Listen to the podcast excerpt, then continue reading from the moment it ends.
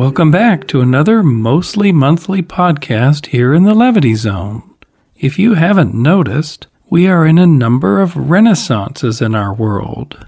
The art of the spoken word is making a comeback thanks to podcasts. The science of the big cosmos and the very tiniest of particles are both blossoming. And virtual reality, or VR, has made its way back onto the tech stage. VR got its start in the 1980s with Jaron Lanier and other colorful characters. It experienced a horrible death by about 1994, however, as the early makers and adopters fell into the proverbial chasm.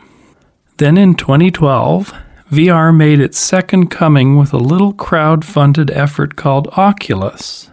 Oculus and its headset, the Rift, was purchased by Facebook just two years later for a stunning two Bs.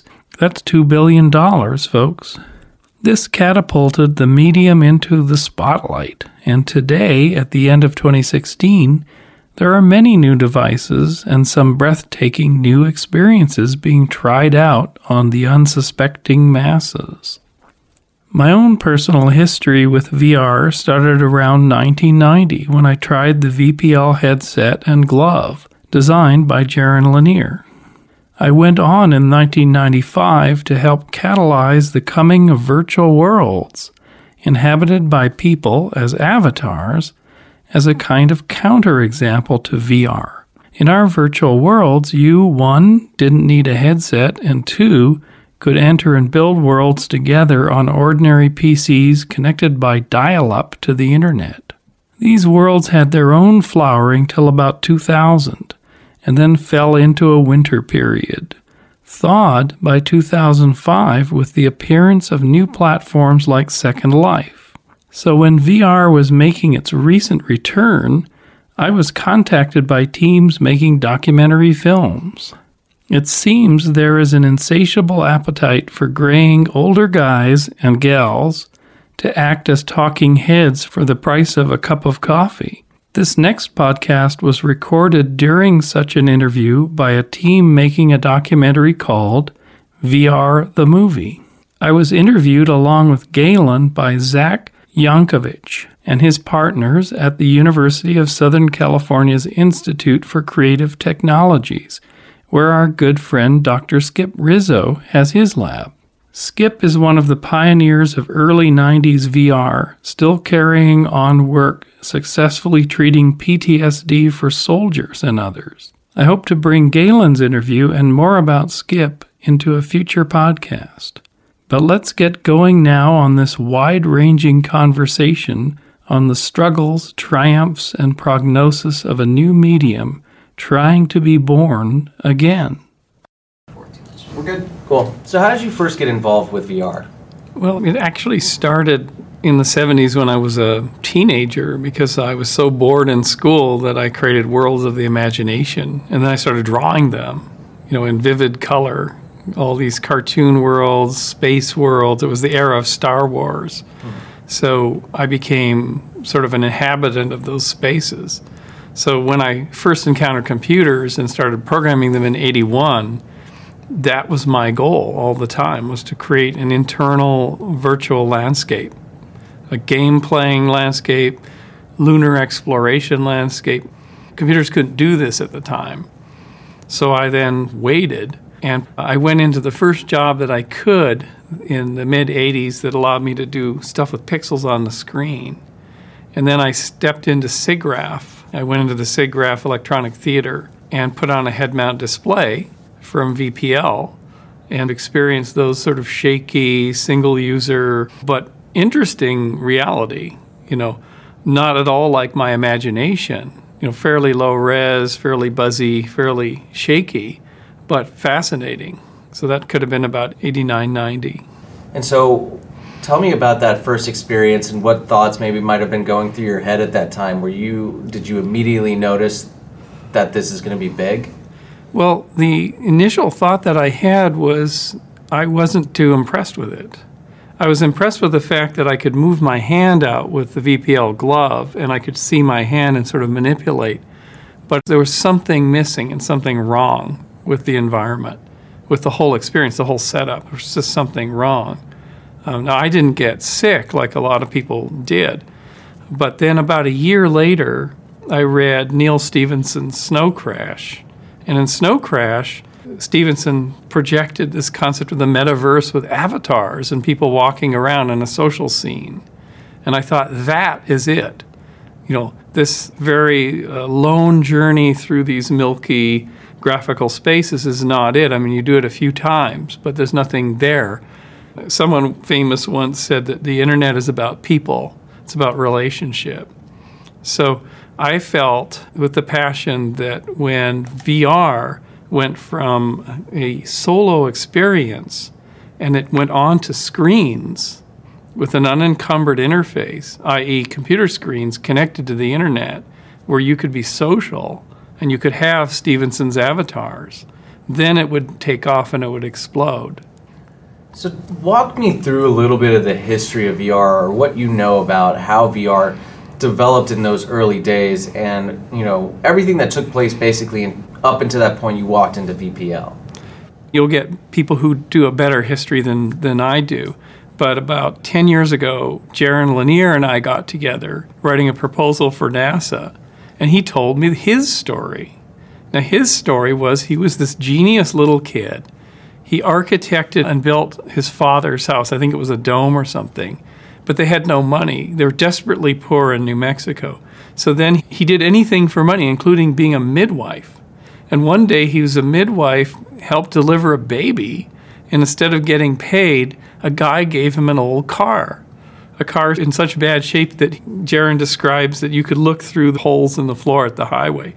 And he got in that car and he drove to Silicon Valley.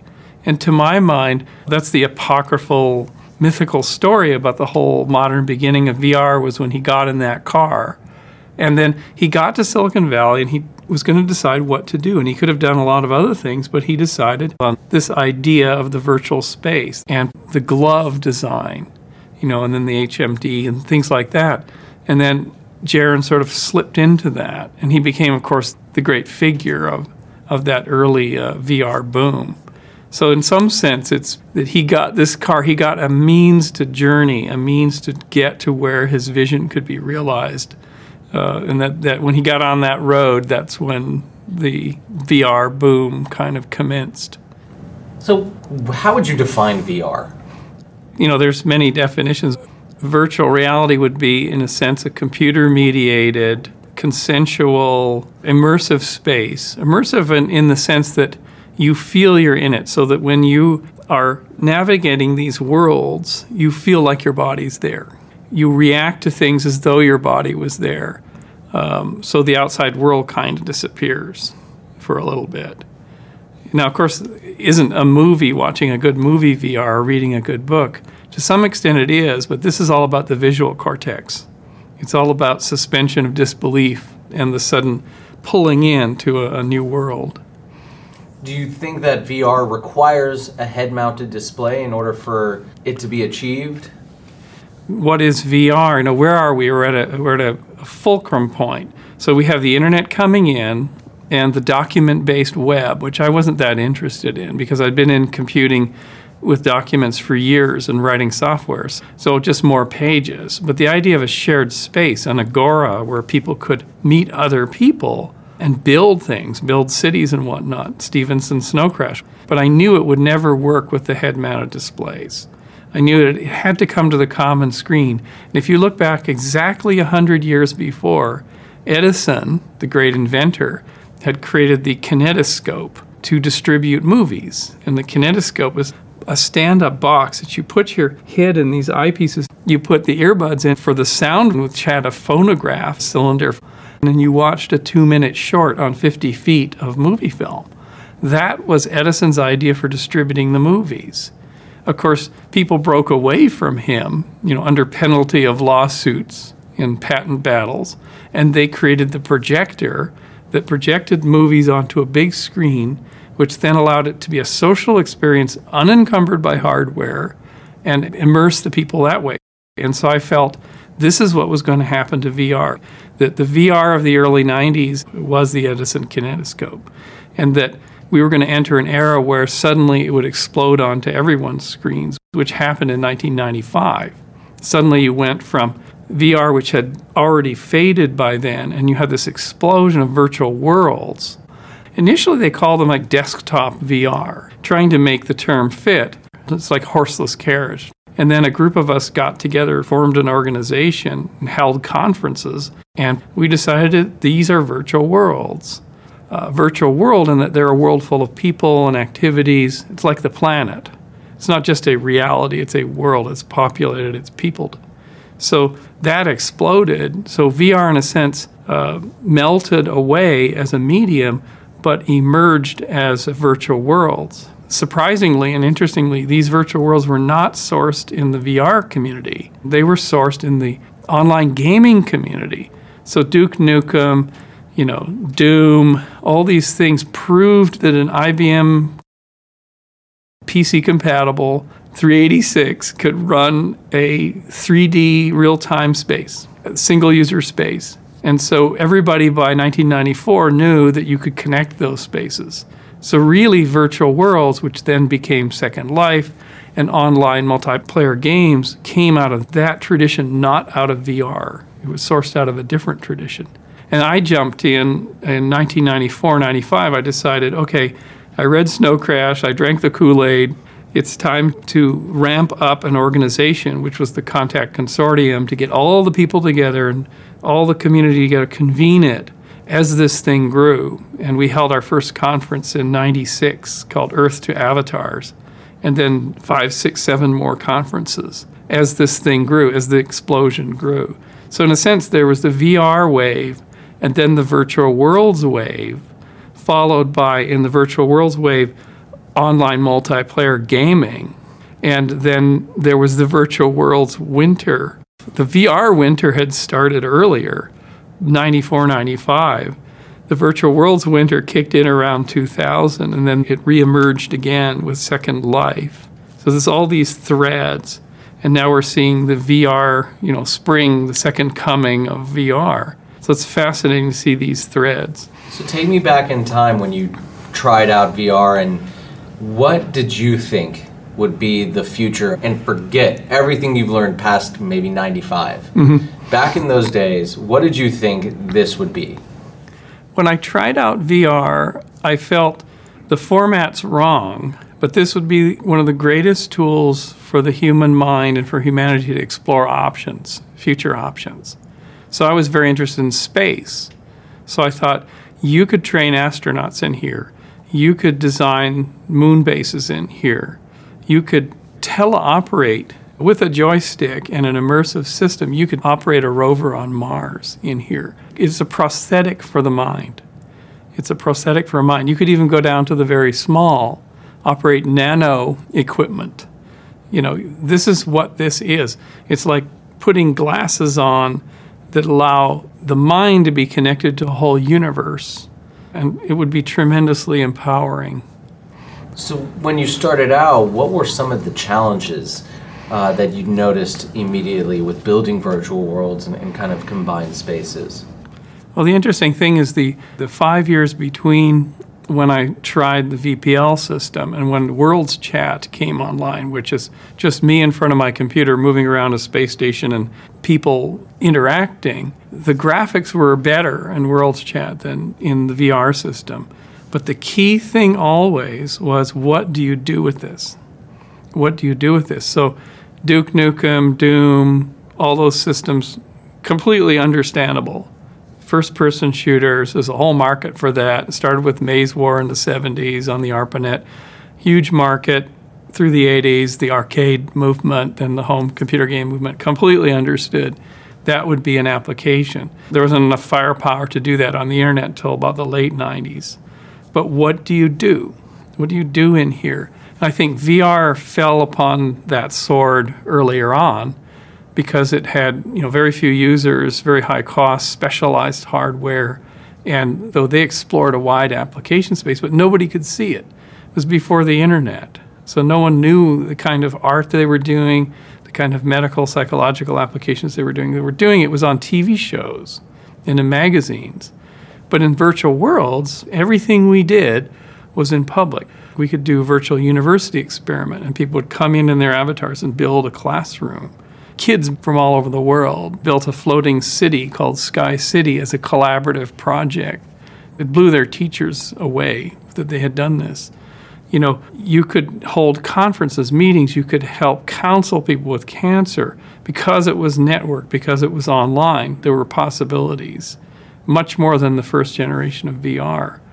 But always the problem is 3D environments are hard to build, they're hard to master. You know, if you look at the average YouTube video, many of them are watchable, but they're not pro and, and slick.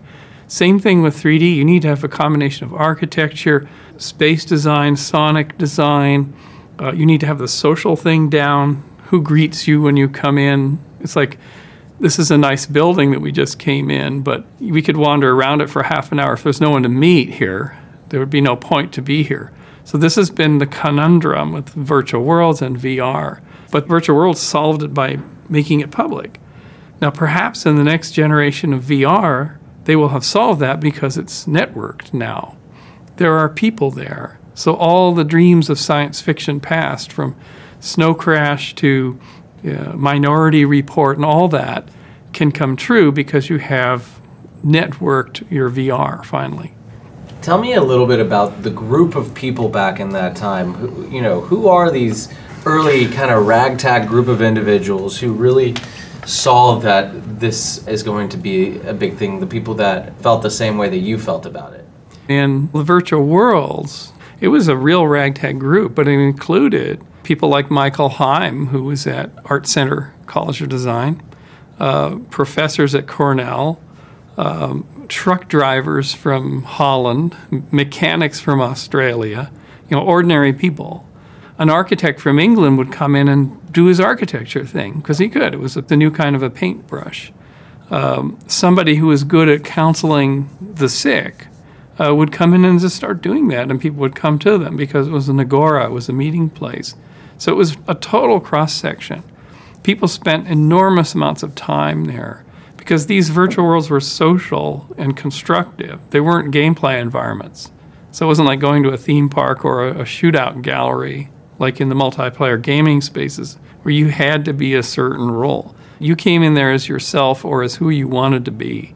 And that's still true with environments today like Minecraft, you know that's a social constructivist place. So whole families meet in there. My friend has many grandchildren, and they have built a family space, constructed world, and he meets his grandchildren there. It's exactly the same modality as Alpha World in the 1990s or Second Life in 2005 in Minecraft today. So it's this through line of what people do.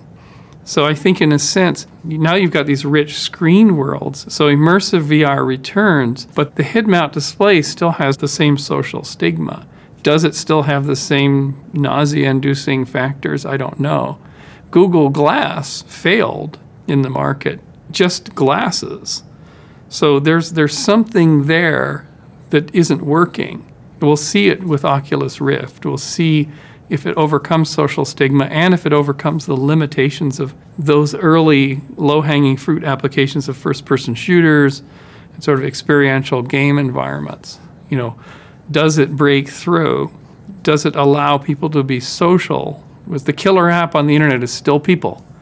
That's what we've learned through Facebook and LinkedIn. The killer app is people.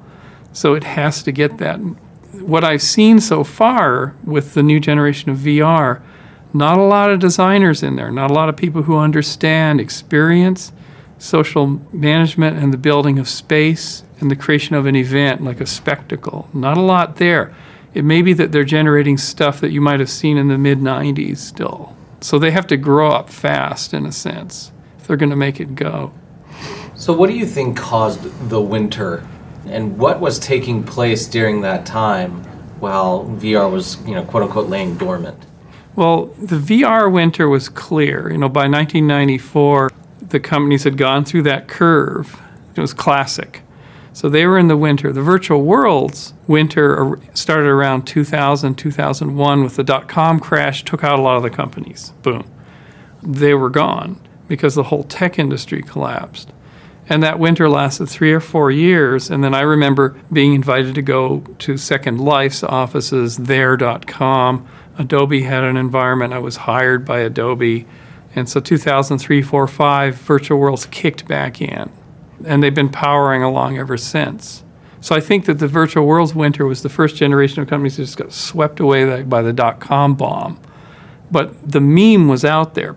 People understood, oh, shared space on your screen that's a no-brainer. There's all these people who are what I call world struck. You know, they're completely enamored of the medium without understanding it. And they powered up the next generation of companies within three or four years. And, you know, Time magazine was featuring Second Life on the cover by 2005 6. I mean, it was all sort of back again, although nobody had that much memory of the previous first generation of virtual worlds. I did a talk at Second Life I was invited to do that. And I asked in the staff how many people were in the first generation of worlds, like uh, the Palace or Alpha World. And half the people there put their hands up. So the people who were, were working, including the founders, had tried those first generation, kicked the tires, and said, oh, we can do this better, which is, is great. It's like the early automobile. Like Henry Ford probably kicked the tires of cars from the 1890s, like the Electra, and said, oh, I can do this so much better. So that first generation that cut their teeth, that, that made the medium, that extended it out to the boundaries, they almost never go on to be the commercial successes. It seems to be a rule of a technology, and especially a new medium. It's just a rule. Like the kinetoscope and all that, Edison did not become a great film studio, even though they made all the, the first films and they produced and patented all the equipment to do it Edison did not become a filmmaker. He did not become Cecil B. DeMille. So Edison was out of the picture by 1915 when Cecil B. DeMille was making his first great films. And this is even before sound. So the emergence of film is a really good metaphor and previous example of how graphical environments, VR, virtual worlds, augmented reality, so that cycle, you can map it to the history of film. Did you think at that time, you know, during the dot com crash and during those days when uh, you just saw companies kind of failing for one after the other and it not kind of grabbing hold of the masses, did you think that VR might not be able to come back? So there's something else that happened, which was interesting. Um, I was going to be taking a meeting with James Cameron, the, the director, because he was very interested in the stuff we were doing in space for NASA. We're using virtual worlds to model space station construction, missions to Mars, you name it. So I was going to take a meeting with him, and it just never happened. But then I heard that his new film, which was sort of a secret project in Hollywood, was going to be called Avatar, which was interesting. He knew what I was doing, so I actually gave one of my Avatar books to his producer, and I signed it from one avatar to another, good luck with the film. So I thought, this is great. This is going to put some juice in, in the concept of an avatar somehow. I didn't know what the film was about. So it was given to Cameron. And when the film came out, I thought, wow, he really nailed it. This film is a future vision of where virtual worlds and VR and augmented reality all meet. Not because of the content of the film, but because how the film was made with the full capture suits with the virtual camera where the director can see the real action behind a real time render of the scene when they're on the dragon, they're flying on the dragon. And so Cameron had invented an entire technology. He had invented the holodeck, basically. He had invented the holodeck in order to make this film. So when the film came out, I was interviewed in a few places, and I said, Avatar is the future of this technology because it would allow you unencumbered to be in a magical space somehow with VR or probably with augmented reality, but the space is then rendered onto screens you can see, and somehow the home holodeck may be coming, and it's coming from this movie called Avatar. It's just amazing. So when did you realize that it's going to make a comeback, and and then you saw it, and you kind of walk me through the things that you saw take place that really helped lay the foundation of, I guess, the next phase.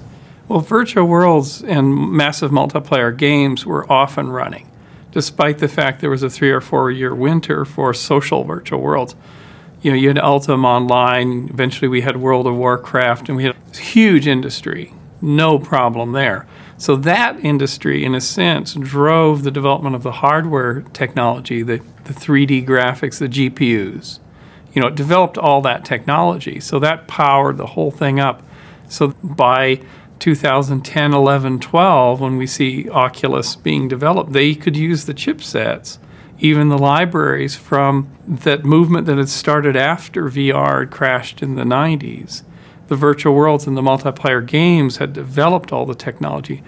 We're in a building with an institute from USC based upon that technology, game technology, mostly. And so that thing that really had started in the arcade movement of the 70s is the real source of all this driver because if you can't get the technology cheaply, you can't do anything. So something like Oculus, which packs so much tech and chips and rendering libraries and whatnot and layers into their headset, or the future systems from Microsoft and everybody else that do AR, those miniaturized chipsets come from this industry. So in a sense, VR and virtual worlds and gaming and whatnot are all underlain by this caterpillar that's getting ever better and more legs. And here we are in the mid teens, and we can do all this stuff. So I think it's going to follow the track of everything else. The telephone was wired, it became mobile, became more social. It was initially a big brick, then it was a little a little thing, and then it had a screen interface, then it was totally networked, you know, because people don't realize that cell phones weren't really connected, you know, 10, 12 years ago. And now they're slimmer and smaller and some of them bigger, but they'll end up becoming watches, becoming glasses, becoming augmented reality. And if you want to know where the future is, read Vernor Vinge's Rainbow's End. You know, this science fiction book set in San Diego in 2029, and it's a great novel of AR. Science fiction writers always show you the future, and this book shows you an incredible vision for how AR might work. And what AR is, it's a blend of everything. You're looking through a system that may be projecting directly on your retina, the epiphany system. And when you look at the world, you see data, characters, shapes of mountains, virtual worlds, games, the cop car that's behind the next building. You can see it through the building because the AR glasses are like your X ray glasses of the past and social stuff is coming in, very much like a heads up display for a fighter pilot or an astronaut in a spacesuit. So anything in that field of view is going to be projected. You know, so that's the new screen in a sense.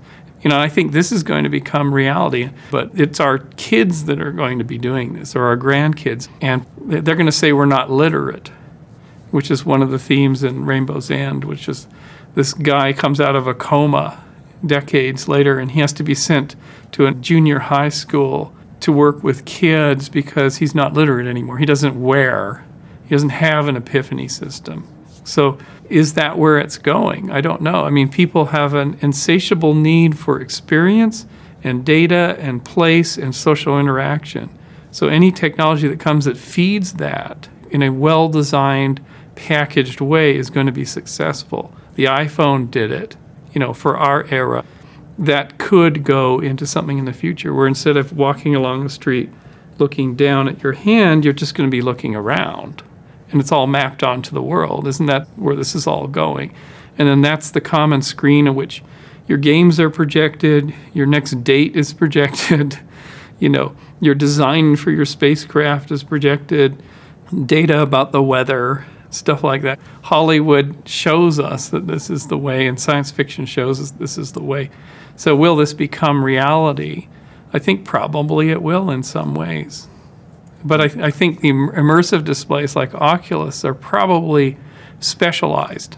You know, for example, if you had an AR system, instead of putting on a head mount display that blocks out your peripheral vision and all that, what if you just have your AR system, you dial it up so that you become immersed? Somehow it's projecting on your retina. You know, it doesn't allow you to do it while you're driving, you know, that kind of thing, but you, you dial it into full immersion mode. Or when you walk into your home holodeck in 2032, you, you your whole thing gets smoky, you know, sort of like uh, the holodeck in Star Trek The Next Generation. It gets smoky, you're immersed, and now you're in a space, but you can move physically and you're in some kind of fantastical world doing your thing. Isn't that an obvious thing? That's Avatar. And we're, I think, maybe halfway to that at this point.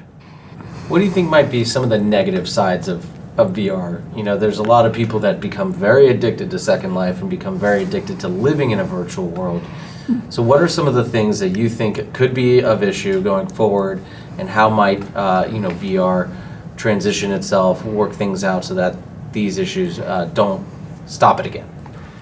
Spending all this time in front of a screen, what does it take you away from? It takes you away from physical sensation, knowledge of the body, uh, in a sense, health and social interaction. But you might say, well, you're getting your social interaction. But I think, in a sense, it puts you in a world that is primarily driven by the visual cortex and by stimulus response, by adrenal drivers, you know, cortisol squirts.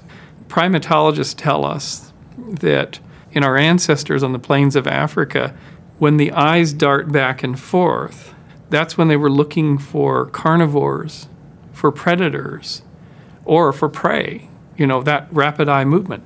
So if you do rapid eye movement and you have a lot of mental cortical stimulation, you're driving the same adrenal system that our ancestors used for survival. So people can end up in adrenal shock. Antonio Damasio here at USC has written the best books about this and done clinical studies of this. They call it being wired, right? But as you get older, it gets harder and harder on the system uh, to the fact that screens are the visual field of little kids, not the eye contact of the parents or the social cues of the environment. Does this affect early childhood development? Are those kids going to become autistic just because they've looked at pixels more than people? You know, even though people are available through pixels. So I think it's going to be a, a fundamental change in brain architecture potentially from this.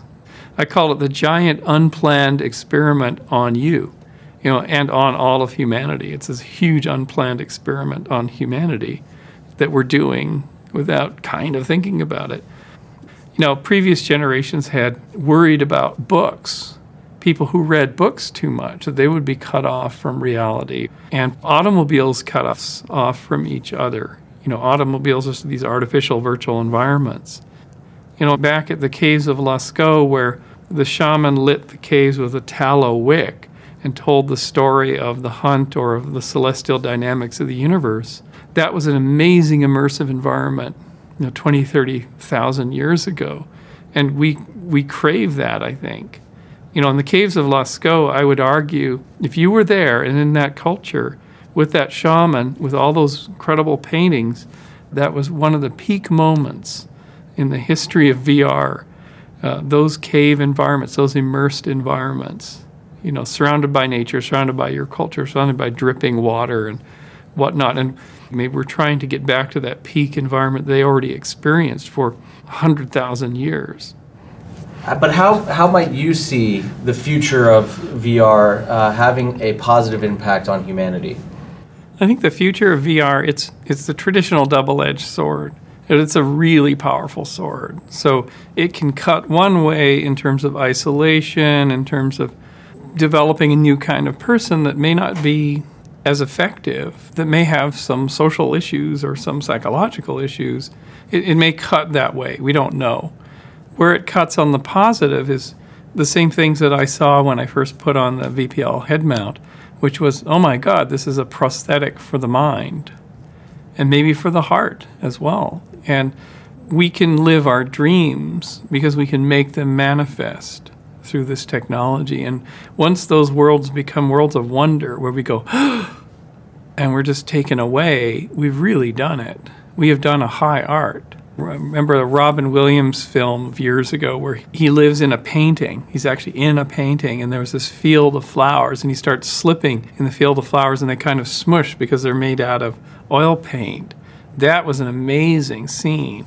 And I'm thinking when you have a virtual world like that, we're going to be able to go to places that just open us up to new realities. No need for drugs, no need for years and years of, of meditation. Now, but the problem is, how do you manage those realities, those wondrous realities? Do they become normal? Do they become garden variety and pedestrian? We lose our sense of wonder. Like we've lost our sense of wonder for nature if we drive in a car and see it through a windscreen. Uh, or can we just keep upping the ante? So that's for the art side. For the social interaction side, you could represent a human being in all kinds of ways, not just you sitting here in a baseball cap, me sitting here, us nodding. There's a lot of bandwidth going on, but what if your avatar was incredibly rich? You had body implants that showed me what your heart and mind state was, and your entire family, your history was sort of flowing around you. And I could see this beautiful thing that you are. Your avatar represents something so much bigger. And then when I take off the VR, it's just a guy there in a baseball cap, you know.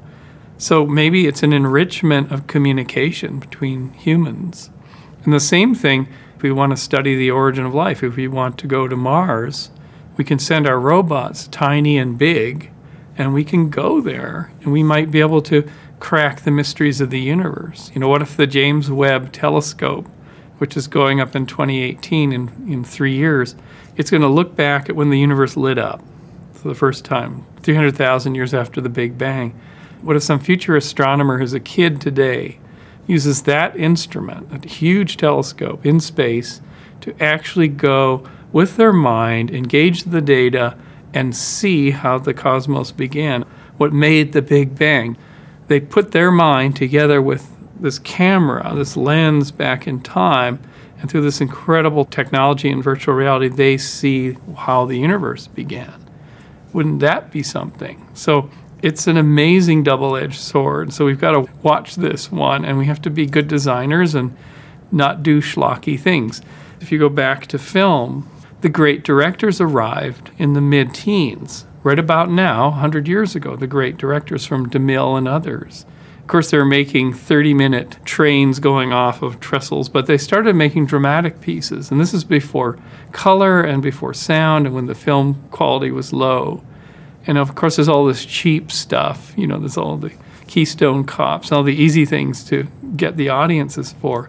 But then film went through a transition sound came in 1927 28 and then that opened up a whole new dimension human beings are now really representable through voice music and then color came in the mid 30s and then there was an incredible evolution that happened in films that are made in the 50s 60s 70s 80s all kinds of themes opening up the human dimension the human heart human vision the best storytelling we've ever seen has been done through this medium. So this may be the future of VR. Just track how the movies developed. So we have a previous example, and it's a really good example. And we have to live up to that level that they did. Beautiful. Do you have any questions, Daniel, that you wanted to throw in? Yeah, just one little uh, topic to, to cover. Uh, yesterday we were talking with Skip, and he, he mentioned how there's this whole new young generation that seems to be walking right into this. Whereas these pioneers have been in this game for so long, and they've been struggling to see the birth of VR, and, and now it seems to be happening. And I just want to know what your thoughts are on that, and seeing how this young generation seems to be kind of walking into it, where it's almost it's ready to go, the technology's there, whereas you guys have been working on this for so long. Mm-hmm, mm-hmm. I think that it's it's wonderful that it's come back in this way. I mean, this generation that's walking into it are gamers. Let's face it. You know, the people who created Oculus wanted a better experience, and they knew they could crack that nut. They could get rid of the motion jitter and all the, the technologies. And so they're coming from that tradition, but then they're hauling in all their other young generation that have lived in a social world uh, online who understand the current technologies. And so I think they are really going to push it to the next level. I think we've got a, a run of about four or five years of this, and they'll push it to the next level. Will they push it over the transom, over the tipping point, where it becomes the next medium of interaction? It's hard to say. I would think not. I would think that we're still stuck in some metaphors unless we get, like the great Cecil B. DeMille of that period, is going to take that up and say, no, this is good design, this is good interaction practice. This is good marketing. We're going to push it over the limit. Are we there? We don't know. The first generation of cell phones that tried to do the web were pretty bad, right? Then we got the iPhone, which pushed us over the top. So you have this phase change, and every phone has now going to become a smartphone. When does every smartphone and every computer screen, when does it become an interface up here? This is the ultimate in tipping point. And I think we're not going to see that until the 2020s. We're going to see a, a third wave of VR that is AR, that is virtual worlds, that is data, that is Google Maps, that is Facebook, that is all blended. We're going to see that convergence, but I think it's the 2020s because the same mistakes are being made in, in the current VR, the same things it's falling into. The technology is better, but maybe out there, there's this young Cecil B. DeMille that will do it, that will crack it and make it into a mainstream popular medium through good design, good storytelling. I'm glad you said that because I mean, a lot of the goal with this is to put a film out there that maybe that young guy might see, that might say, oh, well, now that they've kind of shown me the potential of this Mm-hmm. technology. The young guys should talk to the older guys and, and see the state of the art. You guys are doing. I mean, you guys are canvassing it. Maybe the extended version of what you produce will reach that community. This is what this is. Cecil B. DeMille didn't get to be a genius in what he did by just coming new into it. He probably attended a lot of theater. He wrote scripts in the previous medium, which was theater, acting, all that. He did all that. He had to in order to do what he did with this awkward new medium of film to set it up properly. Here's a really good example, and I'll finish. In the Black Maria, which was the studio that Edison ran, it was set up as this funny looking tar paper building. It was all set up as a tiny little black box theater. So everything that Edison did was like you're sitting in the stands and blah, blah, blah, and there's people up there. The camera never moved, right? Because they didn't understand what the medium was they were dealing with. Well, when people got hold of that medium away from that initial rigid approach, and we could think that Doom is the rigid approach to VR, and they created the first close ups. So, this is now when film is in theater, close ups between two lovers. You know that that had such impact that people fainted. According to the news of the time, women could faint right in the theater because it was so dramatic. The camera moved close in suddenly. Huge. So somebody broke out of the mold of the first obvious thing to do. So the first obvious thing to do in VR has been first person shooters. We have to break out of that mold to do something else like film did. So hopefully that's helpful. Yeah, I think that's great. I hope I hope it happens. I think it will. It's uh yeah, and I think it's the next 10 years we're going to we'll see this wave come and sort of blow over and then we're going to see a third one, I think.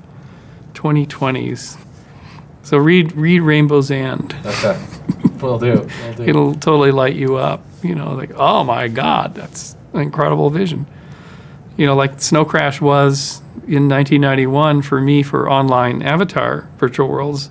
Rainbow's End, I think, is a vision for AR, VR, you'd call it, uh, for this time. Thank you for tuning in to another episode of the Levity Zone. My skepticism of the prospects for VR may be softened somewhat by the fact that I am now getting involved in it in a really creative way. I am working with fellow podcaster Duncan Trussell to attempt to record the first podcast inside a VR world. And we won't be using just any old world.